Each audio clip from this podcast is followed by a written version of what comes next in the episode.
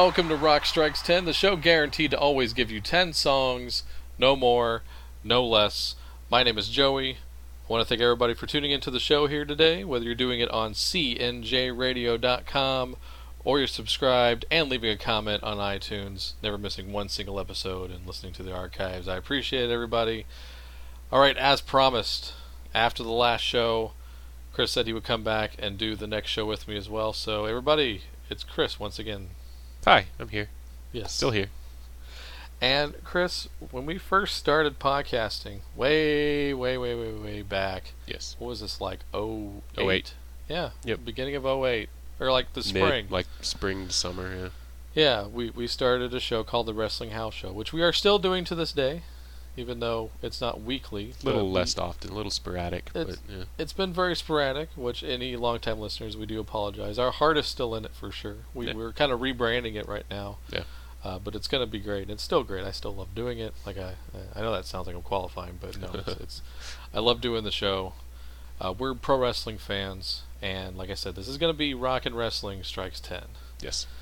And because it is our Super Bowl week, weekend, week A if you're week, going. yeah. If you go out there, it's a week. Right. But uh, it's WrestleMania season, and even if you live under a rock or don't even give a shit about wrestling, you're gonna know that it's happening because the hype is gonna be there Right. in some sort of form of mainstream media, whether it's a late night talk show, or you know your CNNs, your Good Morning Americas.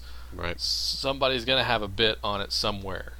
You yeah, know, it's pretty gonna much, be yeah. trending worldwide. You know, it's gonna be the number one trend that day. Oh, yeah. That's all important like nowadays, all right? day, because they got programming like all day pretty much on, on Sunday this year. It's they got like- the it network. really is like the Super Bowl now. Yeah, it's so so much. It's gonna be like a noon start time probably. Something like that, because they've got two hours pre-show, then the show that's like four, then an hour or two after. Like, jeez. It's crazy, but we have this network thing. I'm sure you've been hearing about it, the WWE network. It's crazy. It's a, it's everything I could have dreamt about as a wrestling fan as a kid, and then some. Oh my Yeah. god! Yeah. But all that glomming aside, and I said this on the last show, whether or not you are a fan of wrestling, I think that I have put together a show that you can get behind. This is going to be, uh, you know, I'm going to be diplomatic here and see if you can find some merit here. An And I- ambassador, if you will. Thank you. Yes, I, I try to be. Yes. So how am I going to do that, Chris? I don't know how you can do that, Joey. I'm going to tell you. Now, eh, you know, wrestlers use licensed songs to come out now. Right. Their their fanfare, if you will, just like you know, basketball, baseball players do it now. I mean, I think because of wrestling, honestly, you know, Maybe. and uh, but just beyond that, beyond using bands you know and licensed music, this Right. is going to be strictly songs written by, performed by, or written for a wrestler. Gotcha. So no pre-made songs that wrestlers just use. Exactly. All right. They have to be directly for them. Right. All right. So, we're going to go all the way back to the early days of rock and roll, or at least in the 60s. Yeah. A band called the Gentrys. Now, the Gentrys, they're a one hit wonder in the States. They had a million selling single called Keep On Dancing. That's going to be the Mhm. first song we play here tonight. Now, the co lead vocalist in the band, even though he plays on the track, he's not the singer for this particular track. Actually, the guitar player, for some reason, who wasn't the lead singer. All right. It's weird. No. But just the fact that uh, Jimmy Hart, the mouth of the South, as he's known to wrestling fans, and a WWE Hall of Famer now, Yeah. Legendary manager, had the megaphone. Maybe you know him even if you- you're not a fan because of that bit. If you ever watched wrestling like In throughout the, 80s. years, and especially the '80s, Yeah. yeah. you probably have at least seen him. He's the guy with the huge megaphone and the, the outlandish uh, uh, coats, like suit coats, all the time. Yeah, he had those like uh, what do you call them? Like spray, like Airbrushed. airbrushed Yeah. ring jackets. Yeah, and like I said, he's a major part of professional wrestling, and he was in this band, the Gentry. So that's how we're going to kick off the show here tonight. This is this song is going to be kind of the one that sticks out like a sore thumb. Right. but it's a cool song and like i said it was a million seller and it did wonders for him so here you go kicking off our rock and wrestling strikes 10 show this is the gentrys with keep on dancing I keep on dancing for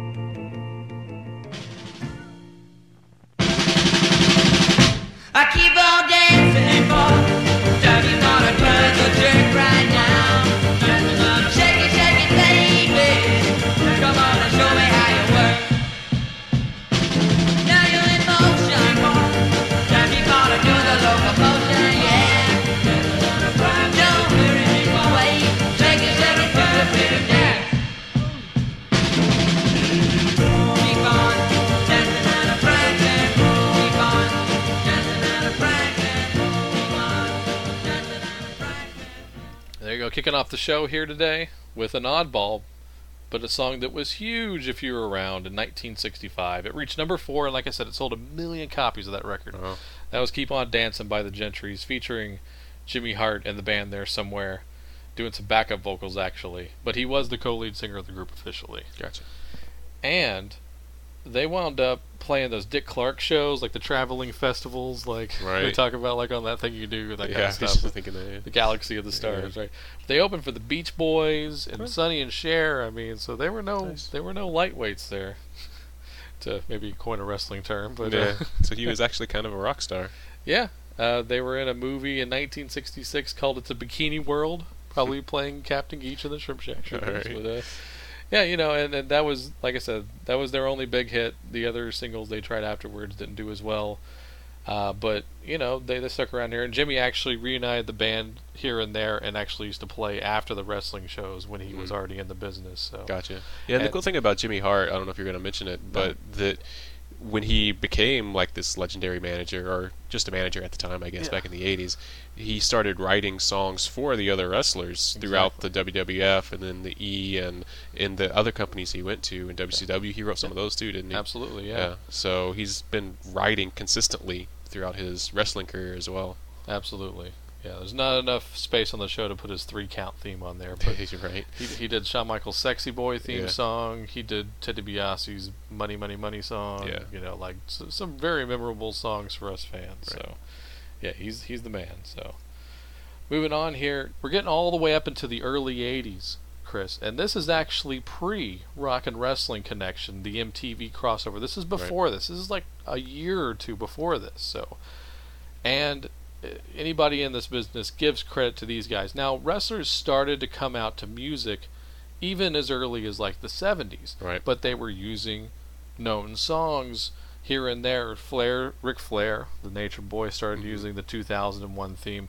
Sergeant Slaughter started using like a, a Marine Corps drill song. Right. So it was, but it was like known stuff. But not everybody did it. It was just a few guys here Yeah, and there. Just a few guys here and there. Yeah. Somebody finally had the wherewithal to be like, I'm going to write a song, I'm going to sing it, and I'm going to sing my own theme song and bring it out. And that changed the entire course of how they perceive the entertainment aspect of Right. the pro wrestling business. It's, it's entertainment anyway. Right. It's a combination of athletics and entertainment. But bringing the rock and roll into wrestling, the first shot fired was by the fabulous Freebirds Nice. by way of Atlanta, Georgia. They called it Bad Street USA. and that's actually the name of the song we're going to play as well. Michael Hayes, the leader of the Fabulous Freebirds, got a band together, wrote the song, performed the song, even put out a single, like a Wow. 12 inch with this. He did a cover of Thin Lizzy's The Boys Are Back in Town. Oh, really? He's- I didn't know he's, that. He's put out a few other songs Yeah. but uh, because uh, using the Freebirds as a vehicle to also become a rock and roll star. Because if you know anything about Michael Hayes, he's a rock star trapped in a wrestler's body. Right. He's a crazy, crazy party guy. Yeah. So, and he's got a massive ego. The, the, the perfect archetype for a the sex, drugs, and rock and roll guy of the '80s. Yeah, right. Yeah, So- definitely. Here you go. This is the song that kicked off why they use rock and roll to this day. This is the template. This is Bad Street USA by Michael Hayes.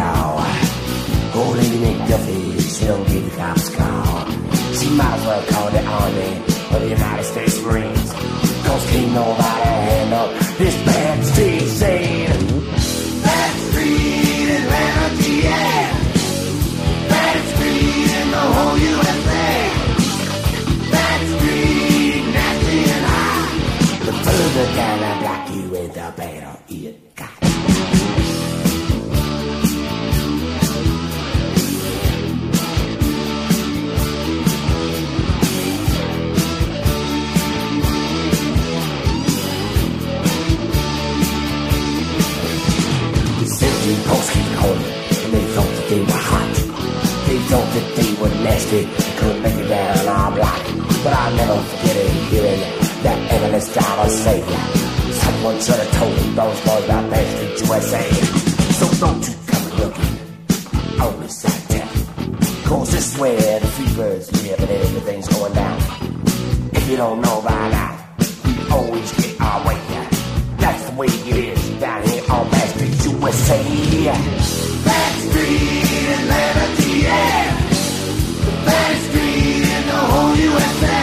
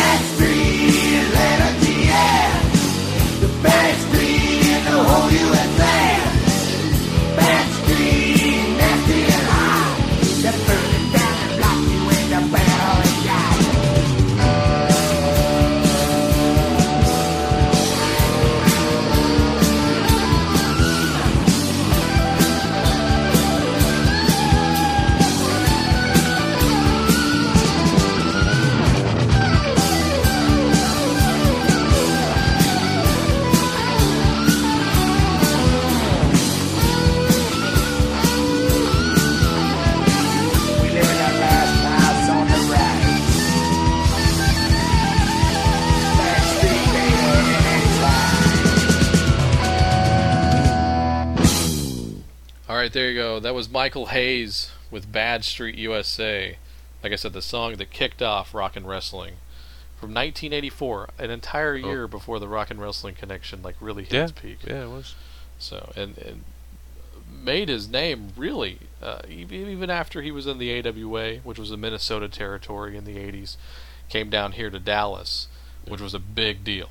Came out here and the Freebirds were the foil, the the main villains in the feud versus the beloved Von Erich Right. family. Yeah. So I didn't get out to a lot of like local shows, but I knew who the Von Erichs and the Freebirds were Yeah. at, when I was a kid at Yeah. that time. Yeah. You couldn't help it down here. They, Yeah. the Von Erichs, it's like what uh, Steve Austin said on Chris Jericho's podcast. He was like, the Von Erichs were as big or bigger than any rock stars in the state of Texas. oh easily. yeah, yeah, So- easily. So that was a big deal. They used to, and uh, they Kerry Von Erich used to come out to uh, Tom Sawyer by Rush. remember that, yeah. Uh, that was his theme song. All right, moving on here, and here's a case of hey, something's happening here, and now the established musicians are coming in and doing work for WWF at the time. Uh, the guy that was one of the main producers and had an interesting career in the 80s because he was a lot more of a solo success in the 70s is a guy named Rick Derringer. Rick Derringer is everybody would know as the guy that did rock and roll hoochie coo. Yes. and you know consistently toured through the 70s big name. 80s comes around and he, he starts to do more producing uh, guest starring playing session work for other bands. And i don't know how it happens but it leads into him working with wwf at the time he also produced all the weird al records in the 80s Oh, There's a- really? there's a fun fact Huh, for you yeah every single one of them in the 80s Interesting. so yeah, So Rick Darren. eh, Oh yeah, sorry, I have to say this. Uh, also, Ghost player on a couple of Kiss albums. Okay, all right. So he starts uh, writing some stuff for WWF, and he winds up churning out probably the most famous song in the history of the company, "Real American." oh, which wound yeah. up being Hulk Hogan's theme song, which was not written originally for Hulk Hogan. A lot Right. of people may not know that. It was written for a tag team called the U.S. Express. Yeah. But after they disbanded, I guess it was like, oh, hey, that's a good song. We should keep Yeah, that. right. We, we got this this major name, and it's a ca- it's actually it's a catchy song. yeah, It really is. Yeah, it's like this guy likes America. Let's just give him that. Yeah, exactly. I'm a real American. Yeah. It didn't even say real Americans. Right. because it's written for two guys. That Yeah. doesn't make sense. But Rick Derringer, that's that's easily in the top five most recognizable wrestling themes ever. For sure. Yeah. We're not going to play that because even on this kind of a show, I'm not going to go that obvious. right. I have to go with a personal favorite. Now, they put out the wrestling album in 1987, which was the first album ever put out specifically for pro wrestling. hmm That was also a big deal. But it was just, you know, it, there was some Rick Derringer production in there, but it was mainly just the wrestlers singing, you know, Oh, right. doing like kind of funny bits. Uh, they did covers of Land of a Thousand Dances. Uh, you know, so it, it was it was a goofy, campy record, but it was it was fun. They put out a sequel called Pile Driver, the wrestling album too. Mhm. Now they've already done Real American, which was on the first wrestling album. So it's like, okay, of course we want Rick to write another song for somebody to get him over. Right. Uh, you know, maybe take him to that next level. And I do believe they did. This is one of those cases where I think the song really did help the act. I, I was a uh, not a fan at the time because they were bad guys, but now I'm a huge fan of this Mhm. tag team called Demolition. Ah. And Rick Derringer probably wrote the heaviest song in the history of the genre. Uh, way, uh, you know, the wrestling genre, you mean? yeah, Yeah, r- yeah. the wrestling, rock and roll wrestling Yeah, right. genre. Until way, way, way years later, but I'll discuss that later. But this was the heaviest song for the longest time. Yeah. So I gotta play it here on the show. This is one of my favorites. And actually, with background vocals by the actual wrestlers that hmm. competed as Demolition, Axe and Smash. Nice. So here you go. This is Rick Derringer with a killer riff. This is Demolition.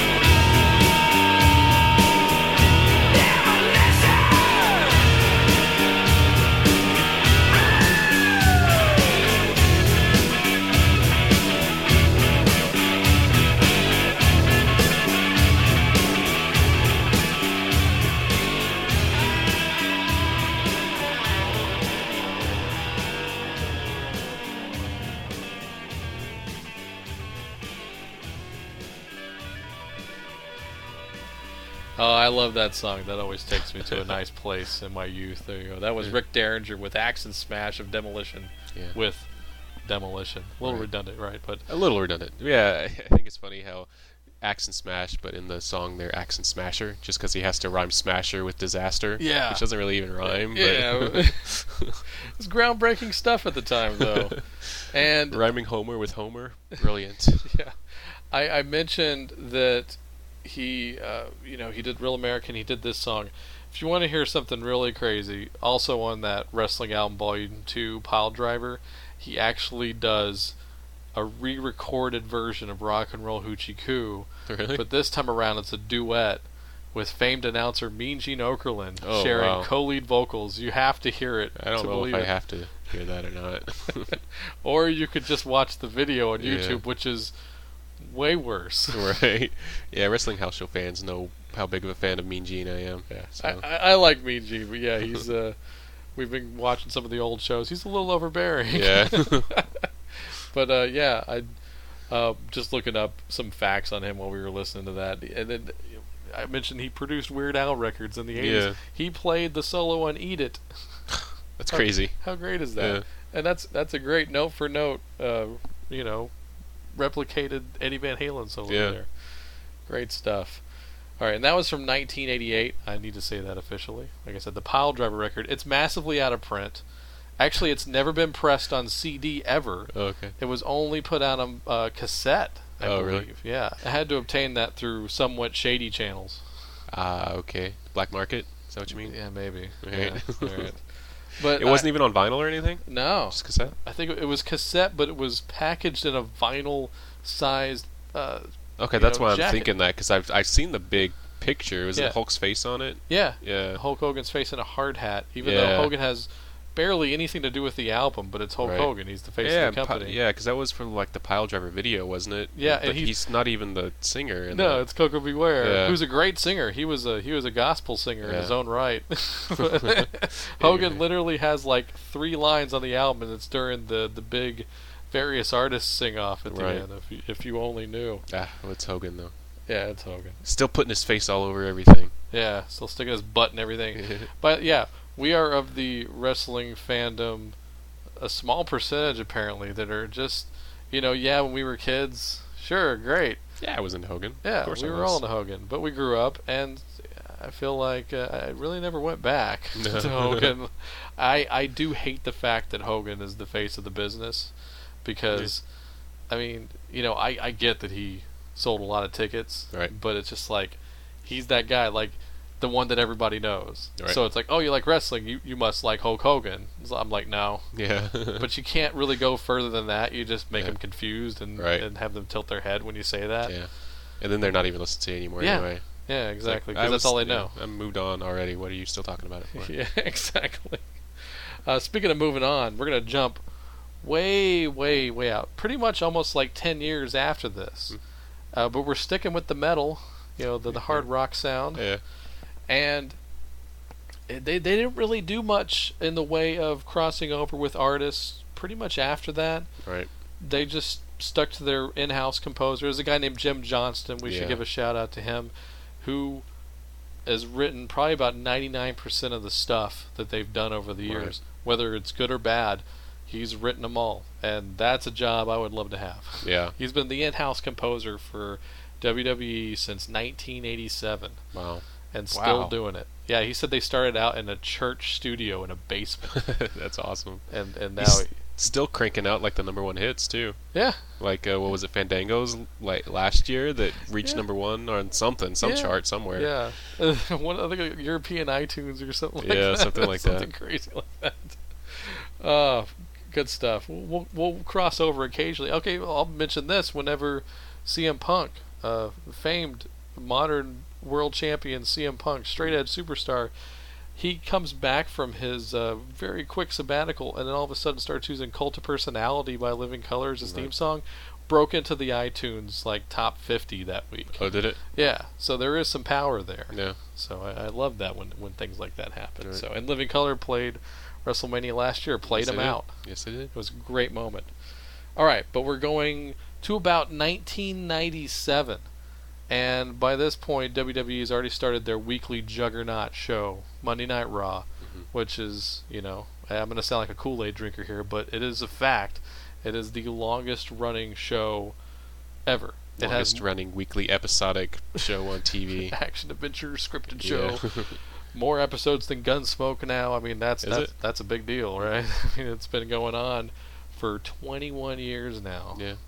Pretty much without missing a week. I can't even remember Yeah. a week that they've missed. Yeah, exactly. I mean, They've had some repeats a couple times. Yeah, even when it's repeat, it's like a best of the year. Yeah. That's like the only week they ever take off. Is like at the end of the year, It's maybe. like Christmas, maybe. and they even haven't done really been lately. doing that that much lately. Mhm. So yeah, they're they produce what like how many original hours per week at this Oh, point? It's, ri- ridiculous. yeah, it's crazy. With the network now, I can't even tell Oh, you. Yeah, no, it's it's jumped way beyond Yeah. that. But okay, going back to the early days of Monday Night Raw, we're about four or five years in, and they start producing these really. It went from like generic open, like with you know weird loud colors, to like grittier, like like buildings that produce fire and sparks, like an '80s metal Oh, yeah. video open, Right. like you know. But it was edgy for that business Right.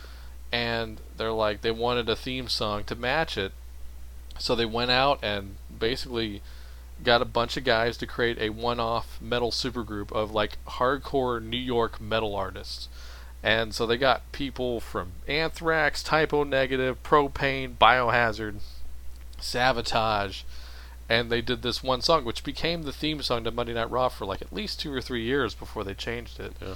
and they did two songs on this album called Full Metal, which is kind of funny because the album is not Full Metal. It's two metal songs and then Right. eight Jim Johnston songs You're of right. like different genres of music, Yeah, depending on well. who your personality is. Whatever. But whatever. But I think it's pretty cool. I didn't even realize this until maybe about you know a couple of years into them using the song because I didn't have the CD originally. Mhm. But finding out that all this time the riff I was hearing every week on Monday Night Raw was Scott Ian of Anthrax. Awesome. So that's what you're going to hear on this song. So officially, it's the Slam Jam Band. Jon Oliva, who's the lead singer of Savatage. Okay. Scott Ian on guitar, of course, I mentioned him. Kenny Hickey guitar, guitar for Type O Negative, and some other guys. I'll I'll I'll let you know after the song. All here. I do have to look those up, so I'm admitting it. but here you go. This is the longtime theme song to Monday Night Raw called "We're All Together Now."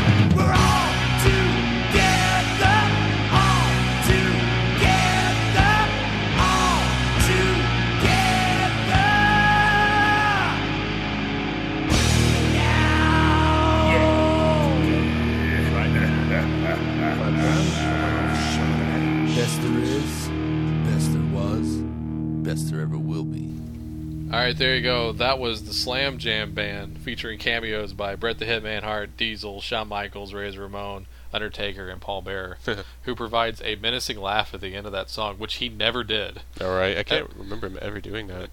He's he'll speak in a menacing tone, but he never goes. Uh, uh, Yeah, he uh." never laughs. He's not that evil laugh guy. He's Yeah. just I'm gonna hurt you and Yeah, well Take I you to hell. Yeah, yeah. that's what he does. But he doesn't laugh about it. He just does it. Yeah, I'll take you to hell. I go there all the time. That's what I do with the Undertaker. all right. Yeah, I think even casual observers know the Undertaker, so Yeah. he's pretty pretty iconic. Uh, but like I said, very cool assembled one-time act there. I like the fact that they kept it all into basically the New York City area, so that's kind of cool. Mm. They used to do Raw like every week, or they used to tape every time they did Raw. Mhm. Initially, it was always at the Manhattan Center in New York, Oh, yeah. so it gave it that feel of just one place. Right. So. Because it was one place. Yeah, yeah. had, had, had, had the same look. I mean, now all the arenas look the same. Yeah, but it's kind of cool that they had like a home base for Right, a while. yeah. Yeah. All right, we are moving on here. Sticking actually with another Monday Night Raw theme. I, I this is tough because you know I'm getting into geek mode. But if I had to pick one theme, I think this might actually be the one. Really?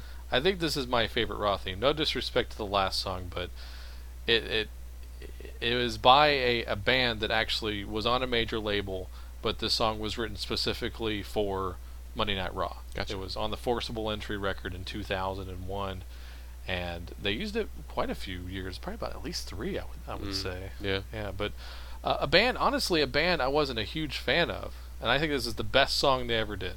Right. uh, but a band called the Union Underground. I remember, I think I like got the CD and I played it in the car with you. And I was like, "This is gonna be the new theme from Raw." And I was, I was like, "Yeah, this is cool." You turn it up really loud. It's like, "Yeah," and it always got me pumped up every week. So, Yeah. what do you think about this song, Chris? Yeah, it like you said, it's probably the most memorable that I can. Uh, I, that last one, that was around the time when I first started watching again after I had taken a break from being a kid. Yeah, I think these Um, might be tied. Now that I really yeah. think about it, but Uh, I was this this one coming up is probably the one I remember the most though. It's it's most tied to Raw and wrestling really with me. yeah, and the ones they've been using lately are terrible. You don't like Nickelback, Nickelback? did Yeah. one. Oh, and Papa Roach. Yeah. It's Yeah. probably both of their best songs. yeah, if you had to put a gun to your head, Yeah. yeah. but that's not saying much. Yeah, but let, let's concentrate on the good here. Uh, one of our favorite Raw themes ever of all time, and just a really cool song. Like if you're if you're listening to this show when you work out or go jogging or whatever, then this is going to get you going. So here you go. This is Across the Nation by the Union Underground. Now get the guns, the drugs from my generation. I'll take the fall, the stage, and across the nation. And it's a sin, the guns, the the fraud, the messing with me.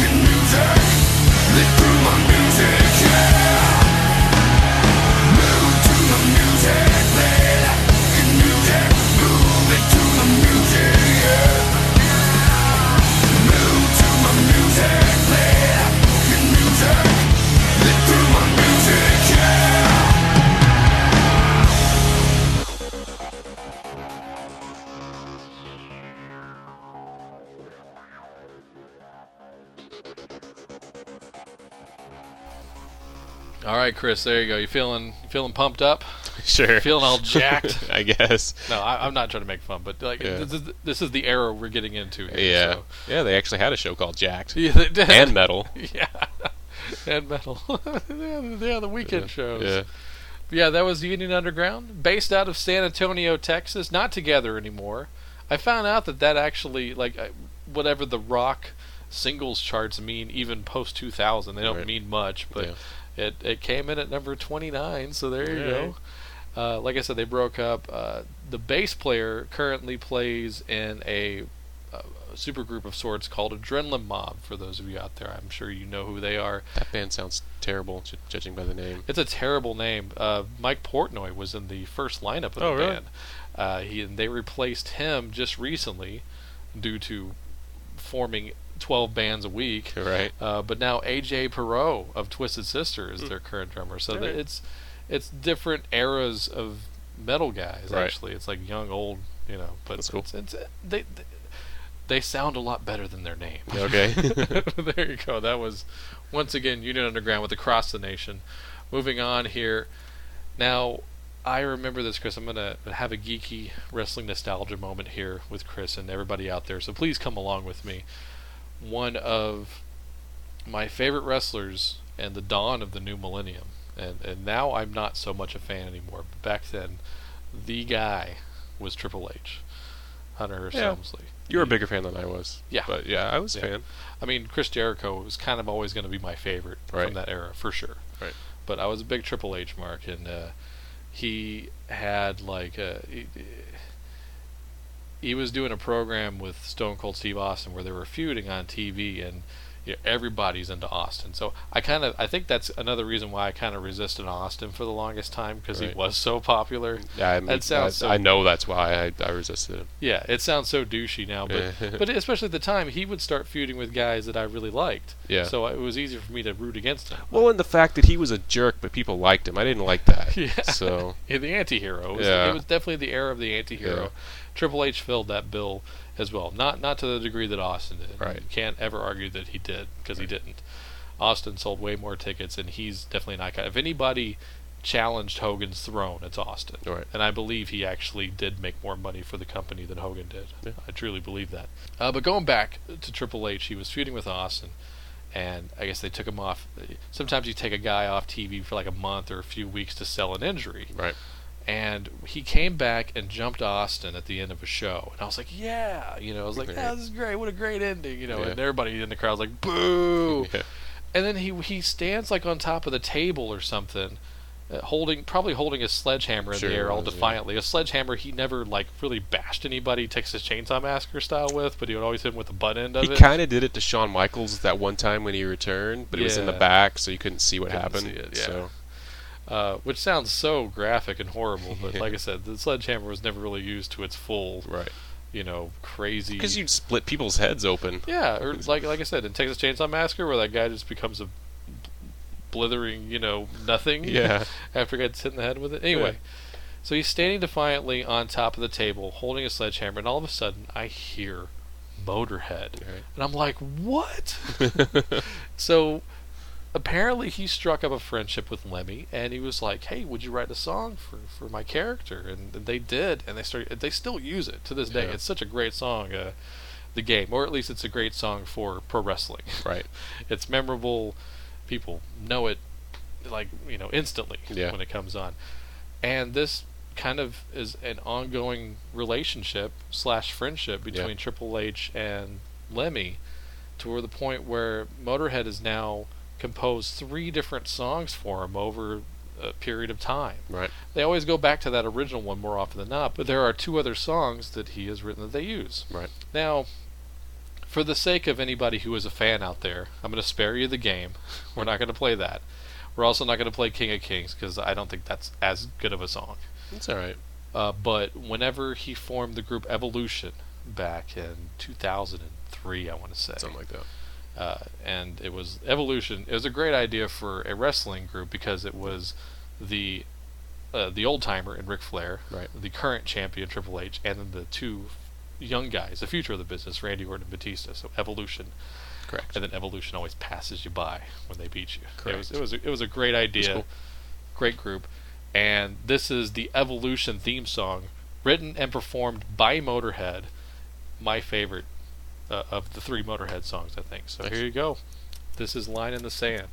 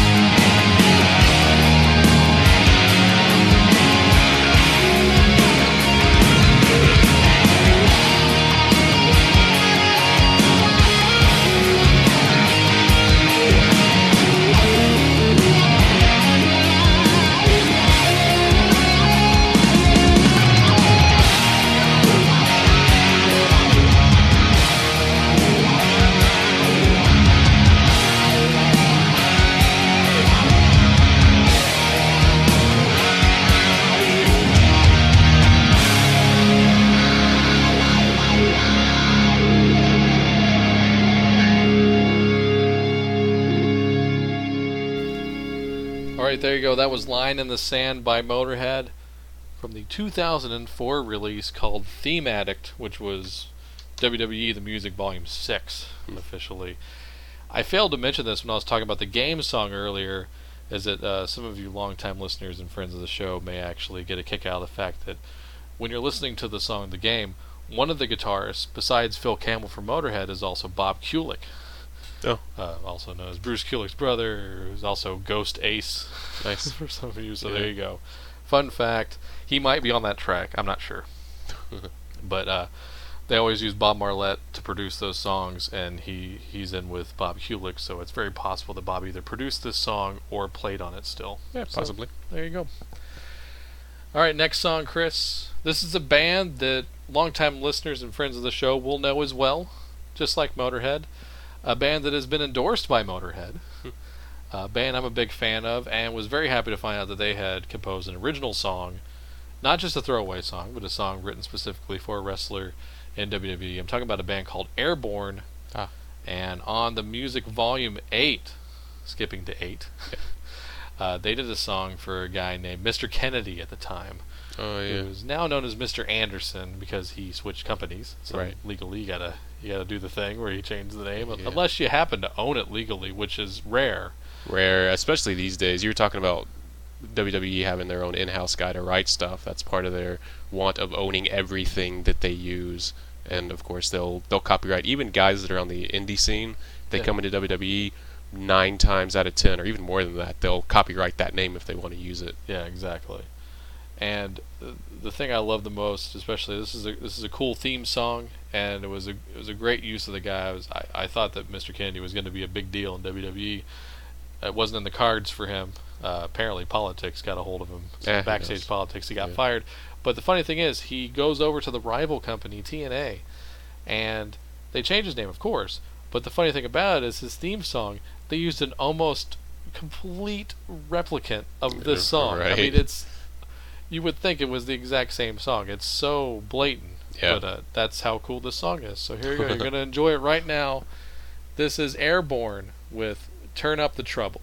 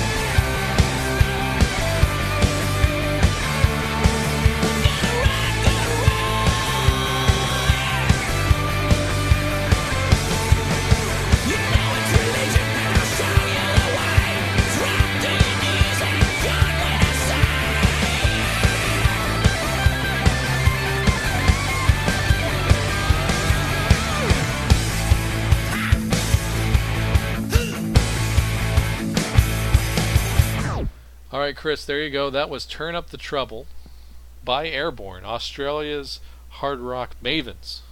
Airbourne. I love those guys. Yes. And, uh, yeah, I was trying to find some stuff that represented some of the new charge. You know, it's not so like, hey, by the time we're doing this, it's not even cool anymore, which wrestling kind of does sometimes when they embrace certain pop culture aspects. Sometimes it's just way past. Like Mm. Oh, I, yeah, I always know if a catchphrase is out of date Yeah. whenever I hear it. Usually on E. Yeah. Definitely, yeah.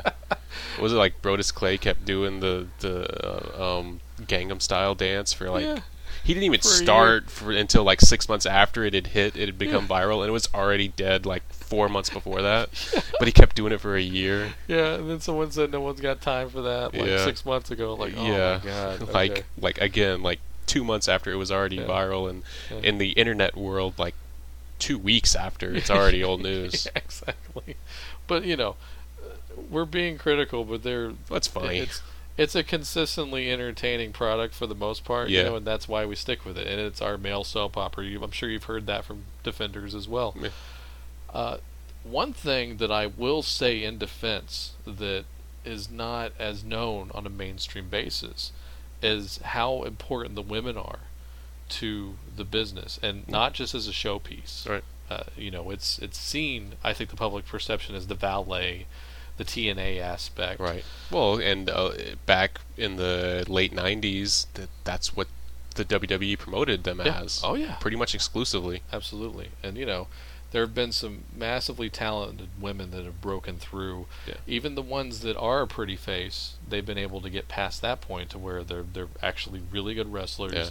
and they can do more than just that too. Like Right. Mickie Mickie James, she put out a, a couple of country records Yeah. now. She's doing it on her own, like as an independent artist, and she is committed and she's doing it, and great for her. Right. I was kind of doing some digging, Chris. There's more examples than just her, so thankfully we're not going to play some country music here on the show. though. Don't worry, it's modern country. I, I love you, Mickie. I'm just not a big country fan, especially Right. modern country. Yeah. But uh, you, one of these next two are going to be women in the business, Chris, Yeah. and one of them you're going to know as as a performer uh, Right. in a band. But I'm going to play that one after this one. This one this one's going to throw you off a little bit Okay.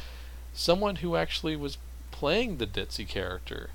And apparently, once uh, she used to be in WWE, once she got free, it seems like she's been kind of doing stuff on her own, independently, and really becoming uh, this multi-talented person. Now, I'm talking about a lady named Maria Kanellis. No. Yeah. She is now working for a, a great independent promotion in wrestling called Ring of Honor, and apparently, between since her WWE release and her current Ring of Honor run, she's managed to put out some music. I kind of vaguely remember hearing something about that, but I've never heard, heard any anything she's done. Yeah, it's kind of modern hard alternative type stuff. But I in my I, I actually went ahead and just picked up the whole EP. I legally downloaded it off of iTunes. You can find this thing out there. I like how you qualified it with legally. yeah, yeah, exactly. Hey, we legally bought the Jillian Hall Christmas album. I mean, Well, I did, yeah. yeah. Oh yeah, you did. Sorry. Thanks for that, by the way. no problem. Jillian Hall, by the way, was a female wrestler whose gimmick was that she was a bad singer. Yeah. Great idea. Yeah. It's Great. great. I listen to that every year. Yeah, It's wonderful. it's great stuff. If uh, you want to bombard somebody that is your enemy during Yeah. Christmas time, get the Jillian Hall. Uh, was it a jingle with Jillian Christmas? Something. Yeah, I'm pretty sure that's what it was called. Yeah. Uh, but let let's get to something once again more positive. So here you go. This is the first for you, Chris. You're going to be listening cold. This is Maria Kanellis, and this song is called Fantasy.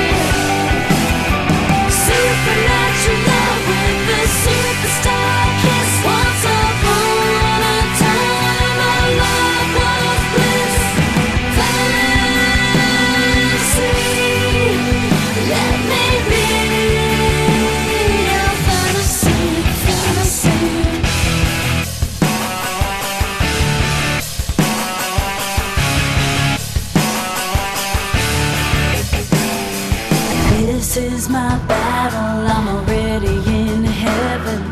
I am the goddess.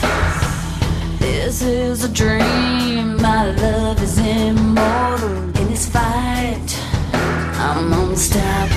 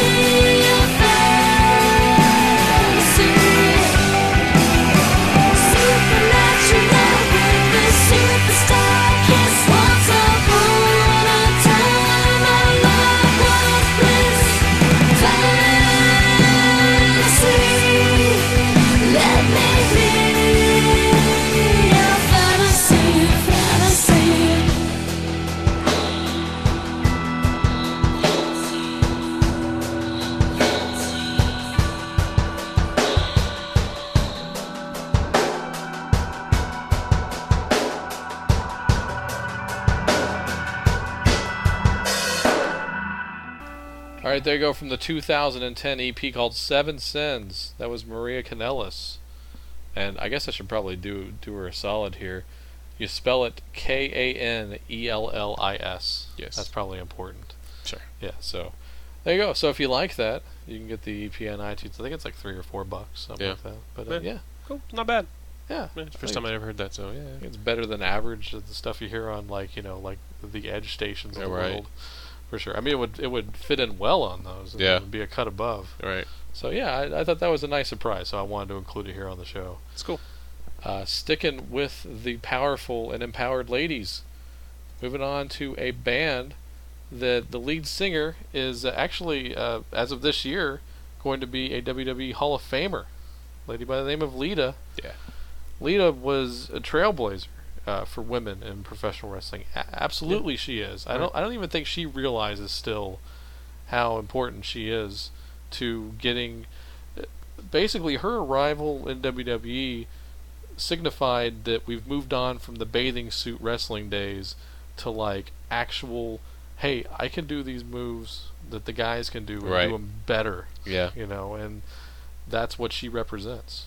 You know. Yeah, definitely. I mean, she was doing when she first came to WWE. She was doing stuff that the guy that she she wasn't really a manager either. She was never uh, uh, portrayed as that. She Yeah. was more like a second. Like she came out with this guy named Essa Rios, who is Yeah.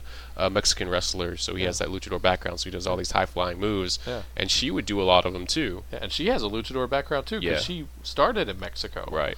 So she brought a lot of that here, and the other thing she brought was the the punk rock aspect, the style, the Yeah. attitude, Yeah. and she's a legitimate fan. She used to go on tour with punk rock bands, so she sticks uh, to the WWE. She's there for like eight years Yeah. Something uh, like that. as a full time wrestler, and uh, when she leaves, you know, she she left uh, by her own free will. She was not fired, and she started a band full time called the Luchagors.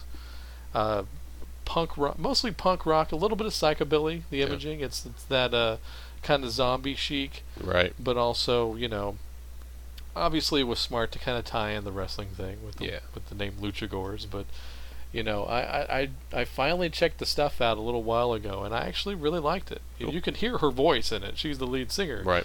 So it's just punk rock, you know, vocal styles. Yeah. But it, it kind of it has a little bit of a distillers thing, but even going all the way back to like you know like a Holly and the Italians, like that Yeah. kind of stuff. Uh, yeah, I, I think it's a pretty cool band. They only have the one album out, but I, I do recommend it. So especially if you like the genre. But uh, another great representation of the pro wrestling world, and hey, they're not just one dimensional. Uh, this is a true original here. This is Lita with her band, the Luchagors, and this is Daddy's Girl.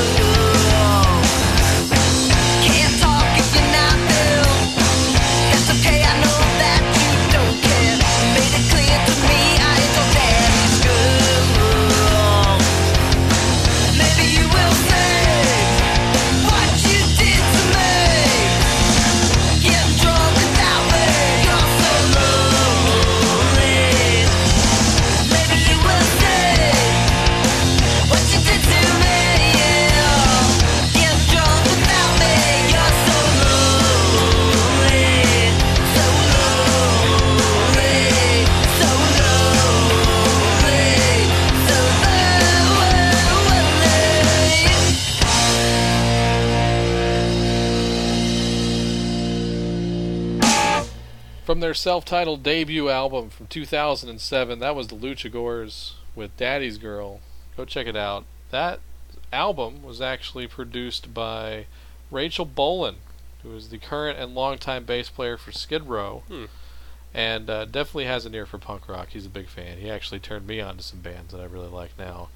And uh, I was just, you know, doing some checking up on him with the almighty Wikipedia, and according to them, uh, the album itself that's on iTunes, it's sold about 10,000 downloads, which is really Nice. good and respectable for an independent artist, Chris. One of those guys that happened to download it is one of our favorite people, a guy by the name of Tim Armstrong. Oh yeah. And Tim liked what he heard, Nice. and apparently they're working on a second record being produced Oh, by. Tim Armstrong. That's awesome. So there you go. Tim also a, a you know a known uh, a known friend of CM Punk. I was gonna say, yeah. Yeah, uh, but uh, Hey, maybe a Luchagor CM Punk collaboration now that Punk's status is up in the air with Yeah, WWE. yeah, there you go. I know Lars from Rancid is is like best friends with CM Punk. Yeah. But obviously Tim can't be far behind when Right. it comes to that. Maybe so. he's hanging out at the shows, which he does, Yeah. then he knows him at Yeah, least. So I like the tie-in. I know that Lita and CM Punk are kind of a they've been an on again, off again Yeah. item. So I, I don't know what that status is, but maybe it's pretty good right now.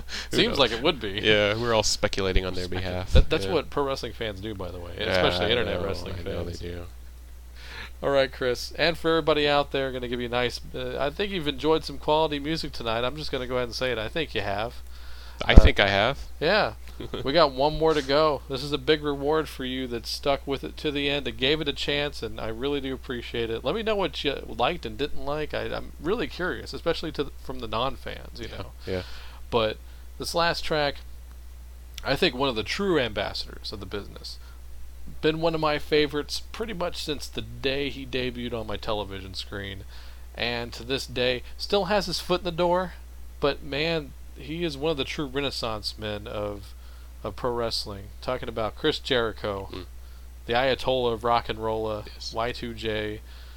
Chris, uh, what do what do you what do you think of Chris Jericho? Jericho as as a man, or Just uh, uh, all of it. uh, I mean, he's amazing. I mean, he does. He's one of those guys that it looks like he got into the wrestling business one because he loved it, and two just because he's a performer. And Yeah. that's I think that's very apparent because he's got into acting. His web series. Um, But I'm Chris. But I'm Chris Jericho. yeah, it's actually been nominated for some uh, like web awards. yeah. Uh, he's Two time two time best selling author. uh, two time. Yeah, uh, he writes. Got a he- third one on the way. Yeah, yeah. It's so- three memoirs. Who do you think? It's like when Mick Right. Foley wrote three books. It's like, who do I think I am? Winston Churchill or exactly. something?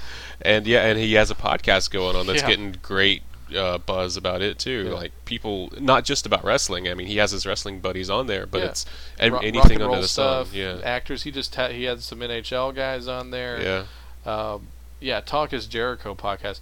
It got so popular so quick that he they automatically upped him from one show a week to two shows a week. I mean, it's wow, ridiculous. yeah. He's He's, hosted just- game shows. He's hosted like He's just hosted- anything you can think of. He's stuff done. that I want to do. It's his Yeah. inner David Lee Roth. Like I want, I wanted to be a game show host too, just Yeah. like Dave and Chris Jericho. yeah. I mean, so it's it pretty much seems like whatever he wants to do, he's like, I want to do that this Yeah. year, and then he does it.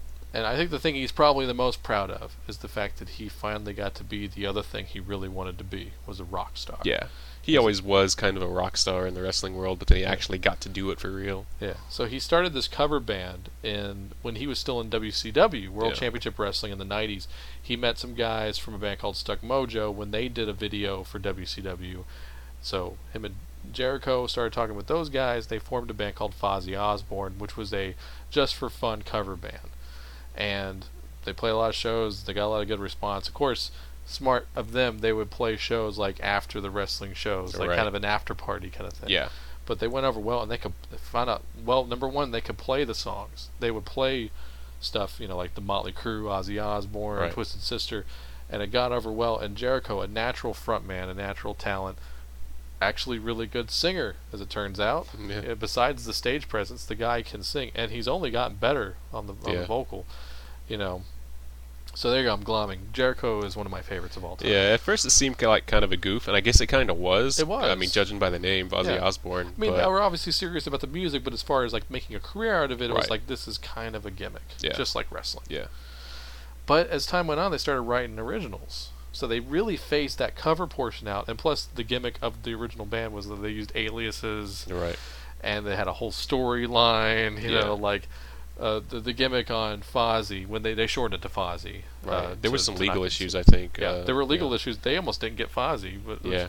Obviously, uh, still with that name, I don't think they're ever going to be taken seriously. I, I, yeah, I've never liked Fozzy Osbourne. Was funny because you knew it was supposed to be a parody. Yeah, but if then you you find, change find it. the old shirts too, where it's got uh, Fozzie Bear holding the crucifix. Yeah, it's the Blizzard of yeah, Oz yeah. parody cover. It's a great photo. Go look But it up. then, but then you shorten it just to Fozzy, and now it's just weird. It's Yeah. like, fo- like the bear. Like I don't, I don't Yeah. get it. That doesn't not- make sense. It's not spelled the same way. It's spelled like Yeah. Ozzy, but still, yeah, it doesn't.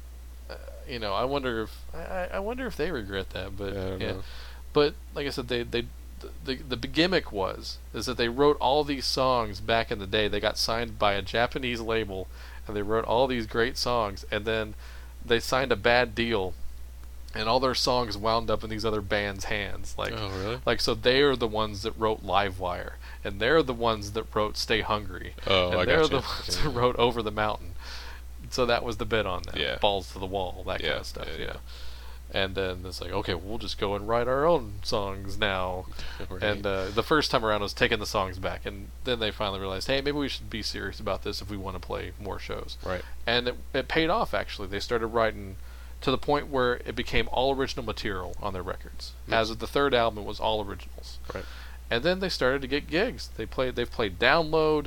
They played Vac. You know, like they played all the big European festivals. Uh, they even got on one of the ones over here uh, as of like a year ago. It's Hmm. like one of those like mayhem festivals or whatever. Yeah. But uh, so they they're doing that slow climb, but it's it's really paying off for them. It's starting to get taken seriously a little bit. Yeah. But I'm I'm building up the fact that they're writing originals now, but I'm actually going to play a cover. nice. But this was on the re-release of All That Remains, which was their first all originals album. So they when they changed labels, they, they decided to throw a couple bonus tracks in. So one of the things they had recorded was for a Judas Priest tribute album, uh, an album that I also have called Hellbent for Leather, tribute to Judas Priest. Some great bands on there.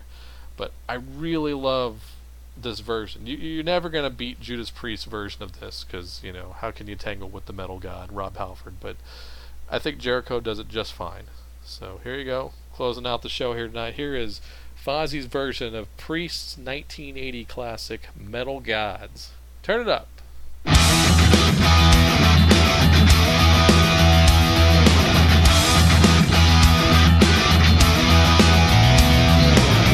We've taken